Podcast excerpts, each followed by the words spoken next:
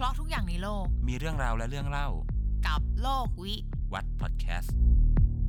เดือนนี้เดือนกุมภาเนาะเป็นเดือนแห่งความรัก EP เนี้ยเราเลยจะมาเล่าเรื่องที่เกี่ยวกับความรักกัน แต่ว่าไม่ใช่แค่ความรักทั่วไป แต่เป็นความรักที่มีเทพเข้ามาเกี่ยวข้องด้วย ก็คือความรักเนี่ยเป็นคุณสมบัติพื้นฐานอย่างหนึ่งที่เติมเต็มความเป็นมนุษย์อยู่แล้ว เพราะฉะนั้นเนี่ยความรักก็จะไม่ใช่แค่เรื่องของความรู้สึกอย่างเดียวเนาะมันสะท้อนออกมาในอะไรหลายอย่างมากมายทั้ง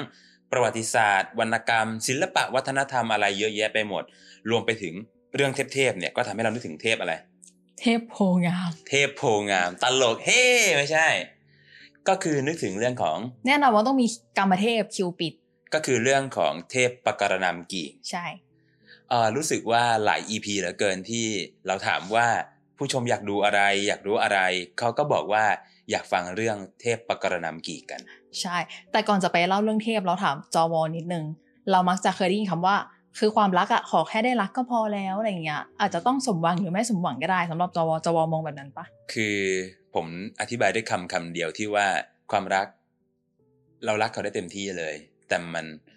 ถ้าเราหวังว่าเราจะได้สิ่งนั้นตอบแทนกลับมาเท่ากันเนี่ยผมไม่เรียกมันว่าความรัก ก่อนที่จะไปเรื่องของความรักรักใคร่ๆเรามาปูพื้นฐานกันก่อนหลายคนได้ยินมาเหลือเกินเรื่องเทพปกรณามกีกเจวีได้ยินครั้งแรกตอนไหน ตอนเรียนมหาลัยคือเขาจะมีวิชาเลือกแต่งงป้าว่ามีให้เลือกเรียนวิชาเทพประกรณำเทพปกรณามแต่คือเป็นฝั่งของเด็กคณะมนุษย์มั้งถ้าเจ๊จำไม่ผิดอ่าใช่แต่คือเราก็ไปเลือกเรียนด้วยได้ เพราะอย่างที่อักษรศาสตร์ศิลปากรก็มีเทพนิยายปกรณำเทพปกรณำกรีกเนี่ยที่จริงเนี่ยมาจาก ประมวลเรื่องปรัมปราของกรีก กรีกเนี่ยเป็นอารยธรรมเก่าแก่ดั้งเดิมสุดของชาวยุโรป ชาวตะวันตก เราอาจจะเคยได้ยินเรื่องของนครเอเธนนครสปาร์ตานครรัฐต่างๆ เขาก็จะมีวรรณกรรม มีเรื่องเล่า มีอะไรเยอะแยะ เรื่องปรัมปราต่างๆ เป็นเทพนิยาย ก็จะเกี่ยวกับเทพเจ้า เกี่ยวกับศาสตร์แปลกๆ เกี่ยวกับมนุษย์ ซึ่งมันสะท้อนรากฐานของวัฒนธรรมกรีกโบราณ ที่ส่งผลต่อการเป็นยุโรปมาจนถึงปัจจุบันนี้เนี่ย เรื่องเล่าพวกเนี้ยหลายคนก็อาจจะสงสัยว่าใครเป็นคนเขียน คือแรก ๆ เนี่ยเขาถ่ายทอดกันโดยสิ่งที่เรียกว่ามุขปาฐะมุขปาฐะก็คือการถ่ายทอดแบบปากต่อปาก เล่ากันมาปากต่อปาก จนมาถึงยุคที่มีการรจนาวรรณกรรม ใช้คำว่ารจนารก็จคือนาวรรณกรรมคือ ก็คือเขียนวรรณกรรมนั่นแหละใช้คำให้สวยๆพอเขียนเป็นวรรณกรรมออกมาเป็นเล่มเนี่ยเขาก็เริ่มเอา วรรณกรรมที่ถ่ายทอดกันปากต่อปากเนี่ยเข้ามาเขียนไว้อย่างในมหากาบโอดิซีอีเดียนและโอดิซีของมหากวีโฮเมอร์ เรื่องการทำสงครามกรุงทรอย มหากาบต่างๆ พวกนี้ก็จะอ้างอิงเรื่องราวที่เป็น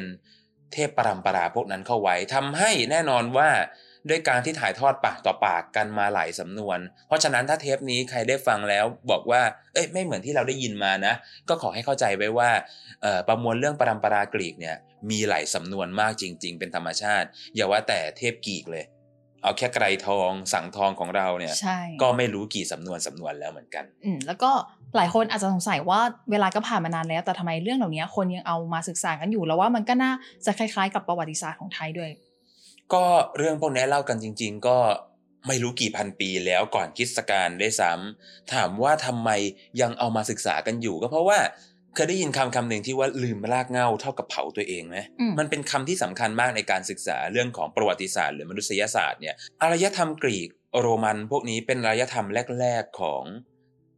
ชาวยุโรปชาวตะวันตก มันคือสิ่งที่บ่มเพาะความคิดพื้นฐานของพวกเขาปรัชญาการเมืองต่างๆ สมัยเพลโตโสกราตีสอริสโตเติลวรรณกรรมปรัมปราพวกเนี้ยมันเป็นส่วนในการสร้างวัฒนธรรมของพวกเขาเป็นซอฟต์พาวเวอร์ของพวกเขาด้วยแล้ว พวกเขาหยิบมาใช้งานได้จริง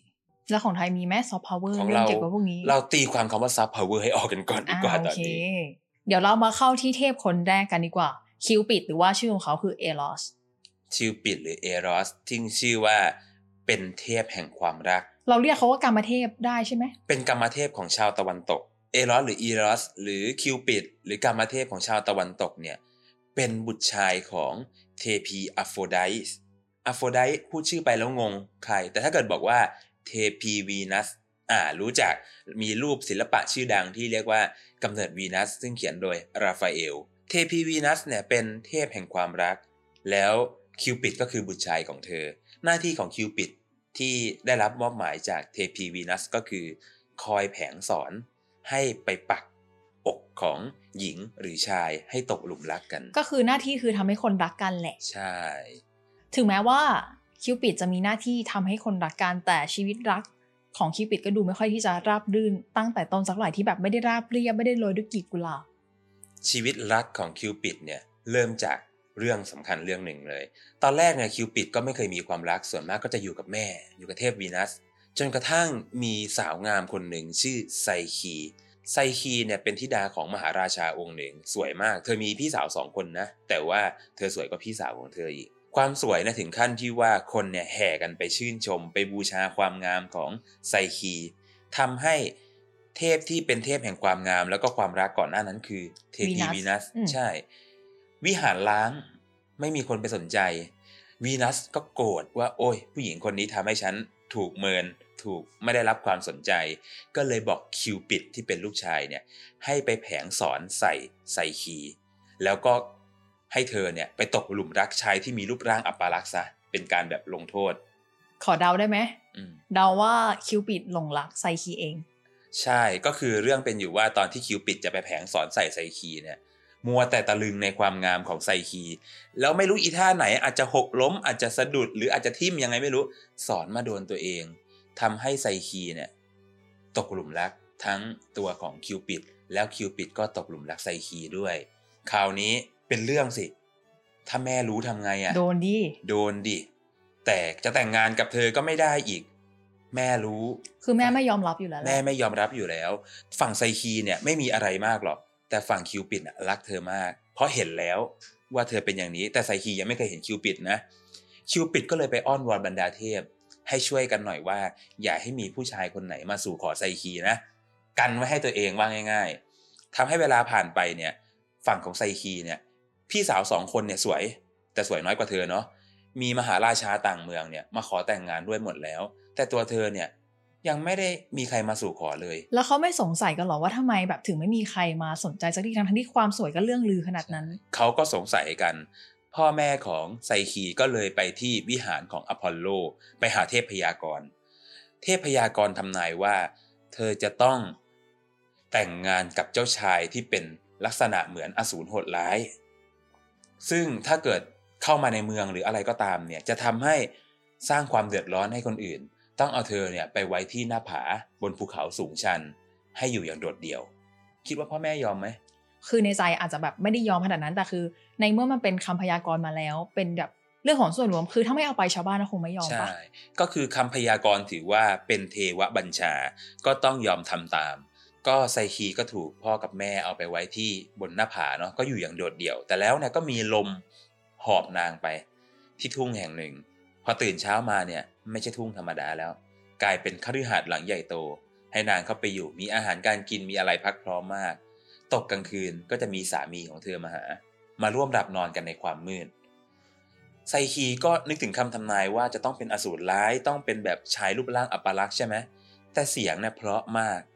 ก็อยากรู้แหละว่าเป็นใคร แต่ก็ยังหักห้ามใจอยู่ไหมก็ยังต้องหักห้ามใจอยู่ เพราะว่าสามีบอกเธอว่าถ้าเธอรู้ว่าเขาเป็นใครเนี่ย มันจะเกิดเหตุร้ายขึ้น ซึ่งที่จริงสามีของเธอก็คือคิวปิดคิวปิดนั่นเอง แล้วทำไมถึงให้รู้ไม่ได้ ถ้าแม่รู้ทำไงถ้าแม่รู้ทำไงเออใช่ไซคีช่วงแรก ๆ ก็รัก ถึงแม้จะรู้จักกันแค่ในความมืดอะแต่ก็รู้ถึงความอบอุ่นรู้ถึงพลังรักนั้นอะมันคือสอนกรรมเทพอยู่แล้ว แต่แล้วมีอยู่วันหนึ่งเธอดันคิดถึงพี่สาวของเธอสองคน อยากกลับไปเยี่ยม คิวปิดก็นึกในใจแล้วแหละว่า กลัวถ้าเกิดพี่สาวจะยุยงแบบว่า ดูหน้าสามีหน่อยไหมเหลือเกิน แต่ด้วยความเห็นแก่ภรรยาเนาะก็ปล่อยให้ไปเยี่ยม ไปเยี่ยมเสร็จพี่สาวก็รู้สึกอิจฉาน้องสาวว่าได้อยู่ในคฤหาสน์หลังใหญ่โตน่าอิจฉาพอถามว่าแล้วหน้าตาเป็นยังไง ไม่รู้ ก็เลยบอกน้องสาวว่าลองแอบดูหน้าหน่อยไหมคืนนี้ แต่พี่สองคนนี้รู้อยู่แล้วใช่ป่าว่าเป็นใคร ไม่รู้ พี่สาวก็ไม่รู้เหมือนกัน พอคืนนั้นไซคีก็กลับไปที่คฤหาสน์ไปหลับนอนกับสามี ตอนที่สามีของเธอหลับอยู่เนี่ย เธอก็แอบถือมีดข้างหนึ่ง ถ้าเกิดเป็นอสูรขึ้นมาได้ป้องกันตัว อีกมือหนึ่งถือตะเกียง พอส่องเข้าไปเสร็จปุ๊บ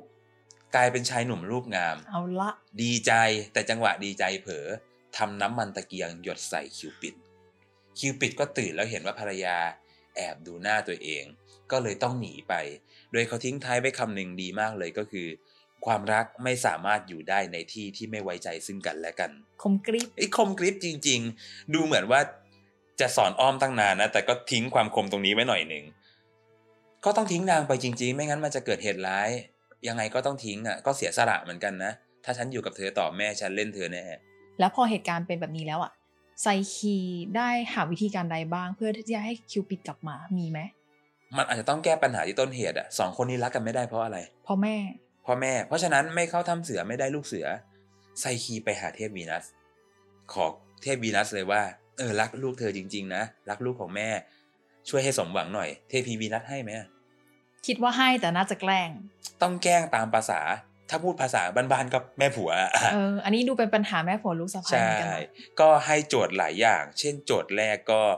เอาง่าย ๆ ก่อนเบสิกเอาเมล็ดธัญพืชแบบอะไรต่ออะไรไม่รู้ผสมกันมหาศาลเลย อันนี้ง่ายแล้ว ง่ายเลยไอ้มันง่ายสุดถ้าเราไปเจอโจทย์หลังๆยากกว่านี้ ก็เอาผสมกันแล้วบอกว่าแยกออกเป็นกองๆให้ครบ แต่ความรักอะยิ่งใหญ่เสมอ ฝูงมดเห็นความรักที่ไซคีมีต่อคิวปิดอืมก็เลยมาช่วยกันแยก คิดถึงกองทัพมดจำนวนมหาศาลมาช่วยกันคาบเมล็ดแยก แยกนิแยกยาเป็นยกองนิเป็นกองยายเห็นแก่ความรักไงอืมวีนัสก็รู้แล้วอืม แบบนี้เหรอได้ เพราะฉะนั้นเนี่ยให้ไปตักน้ำในแม่น้ำมรณะแห่งหนึ่ง ซึ่งที่แม่น้ำมรณะแห่งเนี้ย มันมีแต่โขดหิน ไม่มีทางธรรมชาติเข้าได้อะ คือถ้าเกิดใครจะไปเอาน้ำที่นั่นเนี่ย คือต้องบินได้ใช่ไหมถึงจะบิเข้าไปได้ ต้องบินได้ถึงจะเข้าไปได้ หรือไม่ก็เอาความตายเข้าไปแลกอะ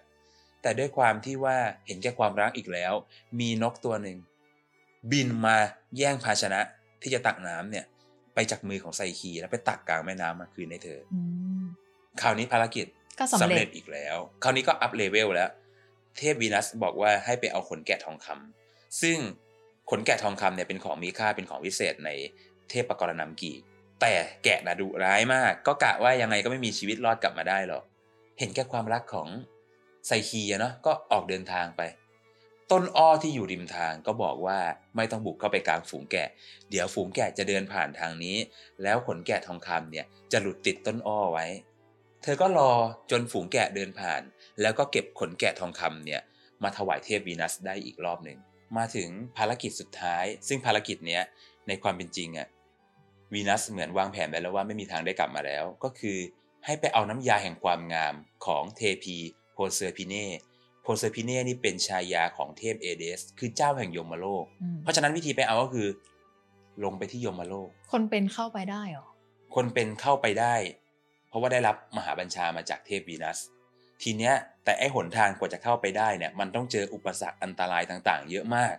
ซึ่งด้วยความรักอะไซคีก็พยายาม บุกบ่าฝ่าดงเข้าไปเจอหมาสามหัว เจออะไรต่างๆ มากมายจนไปเจอชายาของเทพเฮเดส ก็คือโพเซพิเน่เพื่อขอน้ำยาแห่งความงาม ซึ่งโดนบรรจุใส่กล่องมา ระหว่างขากลับเนี่ยมีข้อแม้ว่าห้ามเปิดกล่องนะ ตัวน้ำยาเนี่ยแต่ด้วยความที่ไซคีเนี่ยยังไงเธอก็เป็นมนุษย์ผู้หญิง มีความรักสวยรักงาม อยากรู้ว่าน้ำยาแห่งความงามเนี่ยจะเป็นยังไง แอบเปิดกลางทาง กลายเป็นกล่องนั้นว่างเปล่าอืมแล้วมีไอระเหย ซึ่งคนที่ดมเข้าไปหรือสูดเข้าไปก็ตามเนี่ย จะต้องนิทราชั่วนิรันดร์ก็คือเหมือนทุกอย่างโดนวางแผนไว้แล้ว ก็คือมันไม่ใช่น้ำยาแห่งความงามตั้งแต่แรก ใช่ทุกอย่างโดนวางแผนไปแล้ววีนัสน่าจะสายตรงกันไปแล้วว่า ยังไงผู้หญิงคนนี้ต้องเปิดกล่องแน่ เอาตัวไอระเหยตัวเนี้ย ใส่ไว้ในกล่องนั้น ร้ายนะคะ ร้ายมาก แต่เผอิญคิวปิดโผล่ออกมาอืมเพราะทุกภารกิจที่ผ่านมาเนี่ยคิวปิด อยู่เคียงข้างไซคีมาตลอดเลย แล้วก็ใช้สอนซึ่งมีฤทธิ์วิเศษของตัวเองเนี่ยแทงให้ไซคีฟื้นขึ้นมา แล้วก็มีการบ่นเหมือนกันว่าทำไมถึงอยากรู้อยากเห็นในเรื่องของความงามขนาดนั้น แล้วก็พาไซคีออกไปได้สำเร็จ ทีนี้ได้ทำโจทย์ครบทุกข้อแล้วก็จริง แต่คิวปิดก็เห็นแล้วแหละว่า ยังไงแม่คงไม่ปล่อยอะก็คงจะหาทางกลันแกล้งไปเรื่อยๆ วิธีเดียวที่จะแก้ไขปัญหาได้คือไป อะคือมันการคือการแก้ที่ต้นเหตุที่แม่แหละ แต่การไปพูดกับแม่โดยตรงอะแม่คงไม่ฟังหรอกใช่อาจจะต้องไปคุยกับคนที่ใหญ่กว่าให้มาคุยกับแม่ ก็คือมหาเทพสุดซึ่งเป็น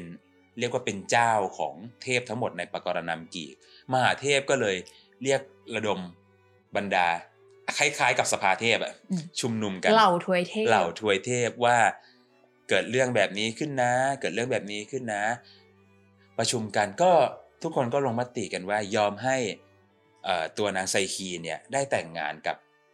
ตัวเทพคิวปิด โดยเทพซุสได้มอบน้ำยาแห่งความเป็นอมตะเนี่ยให้กับไซคีทำให้เธอเนี่ยก็กลายเป็นเทพไปด้วย แล้วทั้งสองคนเนี่ยก็ได้ครองรักกัน แล้ววีนัสทำยังไง คือมันคือการจำยอมแหละก็ต้องกล้ำกล้ำกลืนกลืนๆไปหน่อยในเมื่อเป็นบัญชาองค์มหาเทพ สุดท้ายสองคนเนี่ยก็ได้อยู่ด้วยกันแบบ happy ending ในตอนจบ ซึ่งเรื่องของคิวปิดเนี่ยก็ดูเป็นการ กว่าที่มันจะ happy ending อะมันไม่ได้แบบดูสวยงามหรืออะไรเหมือนรูปลักษณ์ของคิวปิดที่เราเห็นในปัจจุบันที่ดูเหมือนเป็นเด็ก คือตอนแรกอะเราว่ารูปปั้นคิวปิดคงไม่ได้มาในลักษณะนี้ปะมันกลายมาเป็นรูปในลักษณะเด็กได้ยังไง ที่ถามว่าทำไมคิวปิดซึ่งที่เราฟังมาเนี่ย ก็ไม่ใช่เรื่เด็กไม่ใช่เรื่องของเด็กๆอะเป็นเรื่องของชายหนุ่มรูปงาม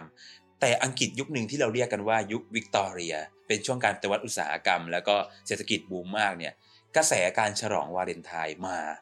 การฉลองวาเลนไทน์ต้องมี item เยอะแยะไปหมดเนาะหัวจงมีหัวใจ มีลูกอม มีหัวใจมีอะไรก็ตาม หนึ่งในนั้นคือคิวปิดเพราะคิวปิดเป็นเทพสื่อรัก แต่การที่จะทำคิวปิดเป็นชายหนุ่มรูปงามง้างสอนไม่เกี่ยเราใช้รูปคิวปิดตอนเด็กอืมๆซึ่งเป็นเด็กน่ารักขี้เล่นขี้ซน ซึ่งเราไปดูถ้าไปดูงานเขียนยุคก่อนๆเนี่ยภาพเขียนต่างๆเนี่ยเวลาวาดคิวปิดเนี่ยก็มักจะเป็นเด็กเล็ก ๆ ที่ยิ้ มสปีอกนน่ะน่ารักน่ารักใช่อยู่กับแม่ก็คือเทพวีนัสซึ่งเป็นเทพแห่งความรักอยู่แล้ว มันก็เป็นเรื่องของการตลาดด้วยแหละ เพราะว่าเป็นจุดขายได้ เพราะฉะนั้นเนี่ย item สำคัญของวาเลนไทน์ก็คือการใช้คิวปิดรูปเด็ก ซึ่งก็ดูน่ารักขี้เล่นอย่างที่เราเล่าอะตามสินค้าอย่างอาจจะเป็นซองช็อกโกแลตก็ได้กล่องของขวัญก็ได้ กระดาษห่อของขวัญอะไรก็ได้ ก็คือกลายเป็น item ไปเลย ถ้านึกถึงวาเลนไทน์หลายครั้งเราก็นึกถึงคิวปิดเหมือนกันนึกถึงตอนมัธยมอะ ตอนมัธยมก็จะ เคยเอาไปแปะใครไหมสติกเกอร์สติกเกอร์เป็นรูปคิวปิดเออแล้วก็เป็นชุดนักเรียนสีขาวใช่แล้วก็แปะแปะแล้วต้องมีการแข่งกันด้วยในเด็กผู้หญิงว่าอืมฉันได้เยอะกว่าเธอ จริงๆแอบไปแปะในห้องน้ำนะใช่นี่ก็เคยแอบแปะตัวเองเหมือนกันอืมเดี๋ยวไม่เท่เดี๋ยวไม่เท่เดินเสื้อล้นๆแย่หมดวันนั้นใช่แล้วก็แบบแม้กระทั่งอ่าลูกอมยี่ห้อหนึ่งที่ก็ ใช้เป็นลูกอมสื่อรักในสมัยนั้นฮิตมาก ซึ่งในความเป็นจริงเป็นลูกอมยี่ห้อที่เราไม่ซื้อกินในชีวิตประจำวันใช่แต่เมื่อถึงวันนั้นซื้อมันจะขาดตลาดด้วยนะ ใช่ แล้วมันจะมีช่วงหนึ่งที่แบบว่ามีคำคมหรือว่าแบบอะไรบางอย่างที่อยู่ในซอง ใช่ เป็นคำคมที่ถ้าเราไปอ่านตอนนี้เราจะรู้สึกว่า มันเกิ่มเกิมๆอะ แต่สำหรับยุคนั้นน่ะคือแบบถ้าใครหวานหวานจริง ๆ เหมือนกัน แล้วก็เวลาซื้อลูกอมมาก็จะมาแกะดูหลังซอง ลูกอมยี่ห้อเนี้ยตัวหวานหวานๆเหนียวๆหน่อยเนี่ยนะ มันจะมีรอยพับข้างหลังซอง แอบเปิดดูว่าข้อความชอบไหมจะไปให้ผู้หญิงดีไหมแล้วก็พับไม่ชอบ เอาอันที่ชอบเนี่ยไปให้แทน มันแอบดูได้มันไม่ได้อยู่ในซองเหรอหลังๆเขาคงรู้ทันนะเอาไปใส่ในซองแล้วเคยเอาไปให้ใครปะไม่ไม่ไม่ไม่ไม่ไม่เคย พอพูดถึงกรรมเทพอะ อันนี้เล่าให้ฟังเฉยๆเคยมีหนังเรื่องหนึ่งเจ๊จำชื่อเป๊ะๆไม่ได้แบบอารมณ์ประมาณว่าแบบพระเอกอะ พี่เป้อารักษ์เล่นเล่นเป็นกรรมเทพ แล้วก็ความเจ็บปวดคืออะไรรู้ป่ะกรรมเทพไม่สามารถพูดคำว่ารักได้แม้ว่าจะรักเขาสักแค่ไหนแต่บางครั้งอะความรักมันไม่จำเป็นต้องพูดออกมาด้วยซ้ำไม่พูดก็ไม่รู้ดิแต่บางครั้งอะเศร้าไม่เอาไม่พูดเออโอเคงั้นจบจากกรรมเทพไปเทพคนต่อไปดีกว่า เทพองค์ต่อไปเมื่อกี้เราเป็นยังไงบ้างถึงจะลำบากแค่ไหนอะสุดท้ายก็สมหวังอะแล้วมีแบบเทพที่ไม่สมหวังไหมเอาแบบขอรันทดกว่านี้เจ็บกว่านี้รันทดจริงๆฉากชีวิตกว่านี้ เรานึกถึง เคยเห็นเทพที่ถือพินไหมเคย ถ้าจำไม่ผิดเคยอ่านในสาวดอกไม้กันในกล้วยไข่ จะมีหน้าหนึ่งที่เขาจะเล่าเกี่ยวกับเทพ ก็คือเรื่องของเทพออร์เฟอุส เทพออร์เฟอุสเนี่ยเป็นลูกของเทพีองค์หนึ่งคือ คาลิโอพีซึ่งเป็นคนที่ชำนิชำนาญ ใช้คำว่าชำนิชำนาญในการนิพนธ์มหากาพย์แล้วก็มีความสามารถด้านดนตรี ด้วยความที่เป็นลูกอะเนาะก็ลูกไม้หล่นไม่ไกลต้น ก็เป็นเทพองค์หนึ่งที่เก่งด้านการดนตรีมาก เขามีอาวุธประจำตัวก็คือพินแน่นอน พินเนี่ยแหละ แต่ให้นึกถึงพินแบบฝรั่งนะเดี๋ยวที่ขึ้นเป็นรูปแบบให้ดูนะชืบๆอะไม่ใช่พินแบบของไทยนะฝีมือพินของเขาเนี่ยคิดว่าเพราะขนาดไหนไพเราะเพราะพริ้งไพเราะเพราะสนอพริ้งจับใจ ก็คือถึงขนาดที่ว่าสะกดนก ปลาสัตว์ต่างๆเนี่ยให้คล้อยตามเสียงของเขาได้ เรียกว่านกบินบินอยู่เนี่ยต้องหยุดฟังเอ่อสามารถทำให้ก้อนหินหรือต้นไม้ต้องร่ายรำไปพร้อมเสียงพินของเขาได้อืมเพราะขนาดเอาขั้นสุดๆก็คือทำให้แม่น้ำเปลี่ยนเส้นทางไหลได้ สุดยอด เพราะเสียงพินของเขา ต้องเข้าใจก่อนนะว่านี่คือเทวตำนานแล้วเราอย่าเอาเหตุผลหรือวิทยาศาสตร์ก็ไปจับนะให้ฟังในฐานะเทวตำนาน ความเพราะของพินของเขาเนี่ยแหละทำให้เขาเนี่ยวันหนึ่งไปเล่น พินอยู่ในป่า ดีดไปเรื่อยๆ มีตัวละครที่เป็นนางไม้ออกมา ก็คือนางยูริดิชีนางยูริดิชีเนี่ยเป็นนางไม้ที่เรียกว่าสวยสวยมากๆ ได้ยินเสียงพิณของออร์เฟอุสอย่าบอกนะว่าหลงรักเขาเสียงพิณ ชอบก็เลยยอมเอาตัวออกมาจากต้นไม้ ฝั่งออร์เฟอุสเห็นยูริดิชีอะสวยเธอหล่อเก่งด้วย ปิ๊งปิ๊งพอสองคนนี้ปิ๊งกันต่างคนต่างชอบกันแต่งงานกัน ก็ดูราบลื่นนี่แล้วรันทดตรงไหนอะ ความรันทดไม่น่าเกิดขึ้นเลย คือเรื่องนี้เล่ากันหลายตำนานนะ แต่ตำนานที่พูดถึงกันมากก็คือในงานแต่งนั่นแหละ สุดเหวี่ยงกันไปนิดนึง ด้วยความที่ชายหนุ่มหญิงสาวรักกันปาเต้ร์นตี้ลปาร์ตี้ำปาร์ตี้ไปเหยียบงูเข้าตัวหนึ่งอยูอ้าวดีๆชี่โดนงูกัด ตายในงานแต่งตัวซะเองงั้นน่ะซะงั้นเห็นไหมความรักมาจนถึงที่สุดแล้ว แต่ถ้าเป็นละครไทยอะรอดนะ ถ้าเป็นละครไทยรอด พระเอกจะก้มเอาปากดูด ใช่ ใช่ นั่นแหละ ทีนี้ ถ้าพูดตรงๆก็คือเมียตายออฟฟิอุสเนี่ยนอกจากเธอจะรูปงาม เธอยังมีแม่เป็นนักประพันธ์ เธอเป็นนักดนตรี แล้วคิดว่าคนแบบเนี้ยความรู้สึกเป็นแบบไหน อ่อนไหวอ่อนไหวแน่นอน เธอเป็นคนที่ชนิดที่ว่า พอเมียตายพูดตรงๆใช้คำว่าเมียตายเนี่ย เสียผู้เสียคนเลยแบบว่าโอ้ยฉันทำใจไม่ได้ ฉันรักเขาขนาดนั้น ก็เลยเล่นพินโศกเศร้า เล่นพินด้วยจังหวะโศกเศร้า ความโศกเศร้าเนี่ยแทบจะทำให้โลกทั้งโลกเนี่ยมืดลงไปเลยอืมในการที่เขาแสดงออกมา จนเหล่าทวยเทพเหล่านางไม้ทนต่อความโศกเศร้านั้นไม่ไหว ชี้ทางไปยมโลกให้กับออฟเฟอุสให้ไปตามเมียกลับมา คือถ้าเรามองในแง่วรรณกรรมเรื่องนี้ยิ่งใหญ่มากเลยนะ ลึกซึ้งนะ ลึกซึ้งมาก เรามองในแง่ ความรู้สึกของเขา พินคือสิ่งเดียวที่เขาเป็น และผู้หญิงนั่นก็คืออีกครึ่งหนึ่งของชีวิตเขา เมื่อถึงจุดที่ไม่มีอะไรจะพึ่งได้แล้วอะเขาใช้เสียงพินน่ะขับกล่อมความโศกเศร้าไปถึงที่สุด จนทวยเทพนางไม้ต่างๆอะทนไม่ไหว ทนไม่ไหวไม่ใช่ว่ารำคาญนะ คือเห็นอกเห็นใจเห็นอกเห็นใจอะ มันรำพึงไปไปกับด้วยอะโศกเศร้า ชี้ทางไปยมโลกให้กับออร์เฟอุสไปตามเมียเธอกลับมาออร์เฟอุสก็พยายามดันด้นไป เรื่องเมื่อกี้เราเคยเล่าไปว่าเอ่ออีกคนหนึ่งคือไซคีเคยไปยมโลก นั่นขนาดวีนัสให้ไปอะยังยากเลยและออร์เฟอุสอะดุ่มไปเองอะเธอต้องฝ่าฟันอุปสรรคต่างๆ มากมาย ต้องไปเจอสุนัขสามหัวอีกแล้ว จนกระทั่งถึงจุดที่เป็นลำธารที่จะข้ามไปยมโลก ก็จะมีผู้ที่มีหน้าที่ขับเรือแจวเรือพายเรือ ข้ามไปยังอีกฝั่งหนึ่งเขาก็บอกกับออร์เฟอุสว่า มีแต่ผู้ที่ไม่มีวิญญาณไม่มีชีวิตแล้วถึงจะข้ามฝั่งไปได้ ยังไงเธอก็ข้ามไปไม่ได้หรอก ออร์เฟอุสทำยังไง อย่าบอกนะว่าเล่นพิณ เล่นพิณจนคนพายเรือคนนั้นแบบ โอเค ก็ได้ไปเลย ข้ามฝั่งมาด้วยกัน ข้ามไปถึงก็ต้องไปเจอมหาเทพสององค์ที่เราเคยเล่าแล้ว ก็คือเฮเดสกับชายาของเขาซึ่งเป็นเจ้าแห่งยมโลก ก็ไม่ได้สิ ผิดกฎคนตายแล้วลงมายมโลกแล้ว เธอจะเอากลับไปไม่ได้ผิดกฎธรรมชาติ เล่นพินอีกไหม เล่นพินอ่าเล่นพินจนทั้งสองคนแบบ ก็ได้เธอเอาเมียเธอคืนไป แสดงว่าเสียงพินเขาต้องมีพลานุภาพมากเลยนะ มีพลังขนาดระที่ดับว่าเทพที่ยิ่งใหญ่ยังยอมอะ ต้องยอมก็คือเขาเล่นพินด้วยความโศกเศร้าเหมือนว่า ถ้าให้ผมอธิบายผมว่าเสียงพินของเขาเหมือนเสียงคนร้องไห้แบบที่ไม่เหลืออะไรจะเสียแล้วอะมหาเทพทั้งสององค์นั้นก็ทั้งเทพทั้งเทพีก็อะยอมให้ไป แต่มีข้อแม้เป็นปริศนาอยู่ว่า จูงมือภรรยาของเธอไปนะ จนกว่าจะถึงปากทางออกยมโลก ห้ามอย่างเดียวคือห้ามหันกลับมามองโ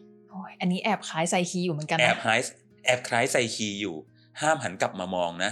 ก็จูงมือไป อันนี้เป็นบททดสอบอย่างหนึ่งนะ ความไว้เนื้อเชื่อใจ ซึ่งเป็นเรื่องสำคัญของชีวิตความรักอยู่แล้ว ก็จูงมือ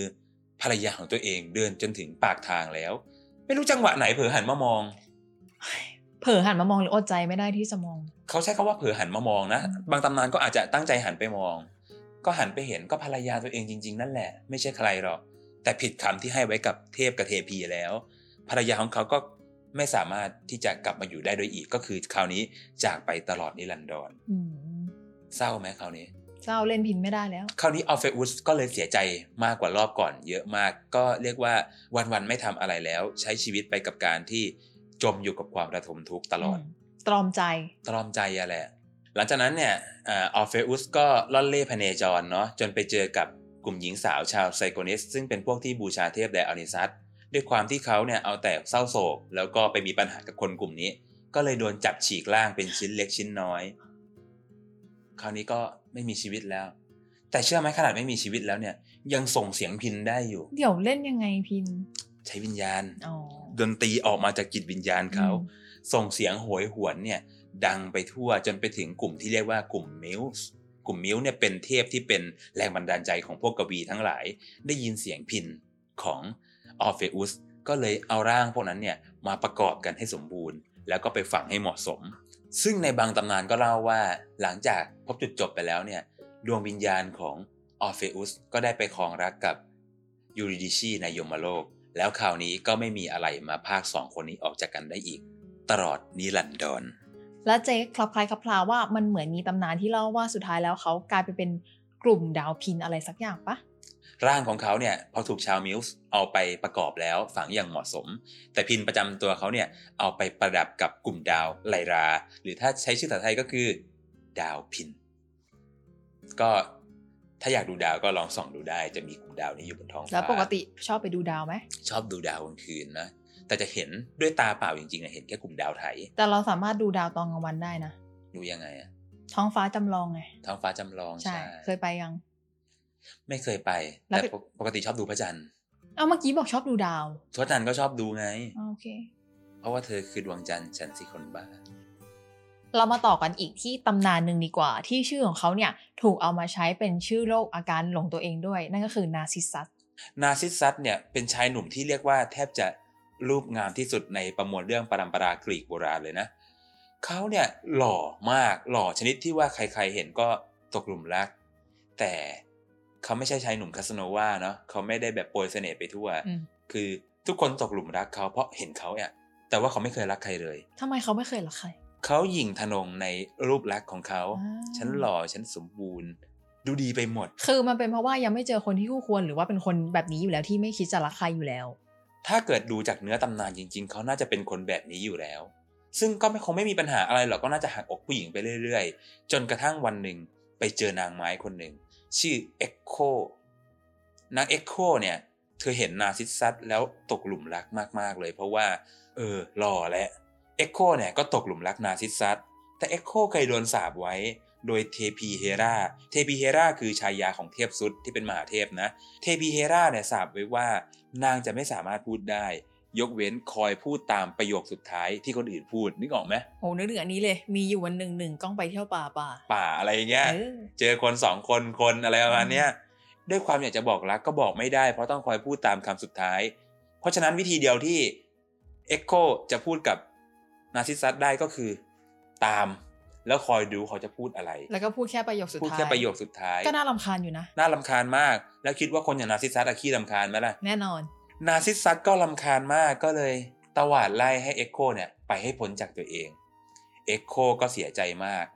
เข้าไปร้องไห้หลบอยู่ในถ้ำร้องไห้จนแบบตัวเองเนี่ยตายแตกสลายจริงเหรอกลายเป็นฝุ่น ใช่เป็นอย่างนั้นเลยก็คือแตกสลายกลายเป็น ฝุ่นเป็นผงอะ่ะแต่ว่าความเสียใจของเธอยังส่งเสียงร้องก้องกังวานอยู่ในถ้ำนั้นอยู่ นาซิสซัสเนี่ยคือคนที่สามารถพูดคำว่าขอโทษที่หลอกเกินไปได้มากที่สุดแล้ว ใช่เป็นอย่างนั้นจริงคือขอโทษที่หลอกไปๆขอโทษที่เที่ยงเกินไปนะครับใช่เธออะไรอยากอเงี้กหักแต่มีอุปสรรคที่หน้าตา ใช่ะไรประขมาณองนั้นจริงคนเนี้ยใช่อันนี้เป็นคนอย่างนั้นจริงอืมๆกลับมาที่เทพีวีนัสเห็นอย่างนั้นก็ไม่พอใจเนาะเธอไม่ถนอมน้ำใจใครเลย ไม่เห็นคุณค่าของความรักเลย ก็เลยสาบให้นาซิสซัสเนี่ย หลงรักได้แค่ตัวเองเท่านั้นแหละ ซึ่งจะหลงรักตัวเองได้ยังไงอะก็ต้องเห็นเงาตัวขเอองงตัวเองก็เลยมีอยู่วันหนึ่งนาซิสซัสด้วยความเป็นพรานป่าเนาะก็หาแหล่งน้ำจะกิน ก็เจอแอ่งน้ำก้มลงจะวักน้ำกินในลำธารเห็นเห็นเงาตัวเองสะท้อนเงา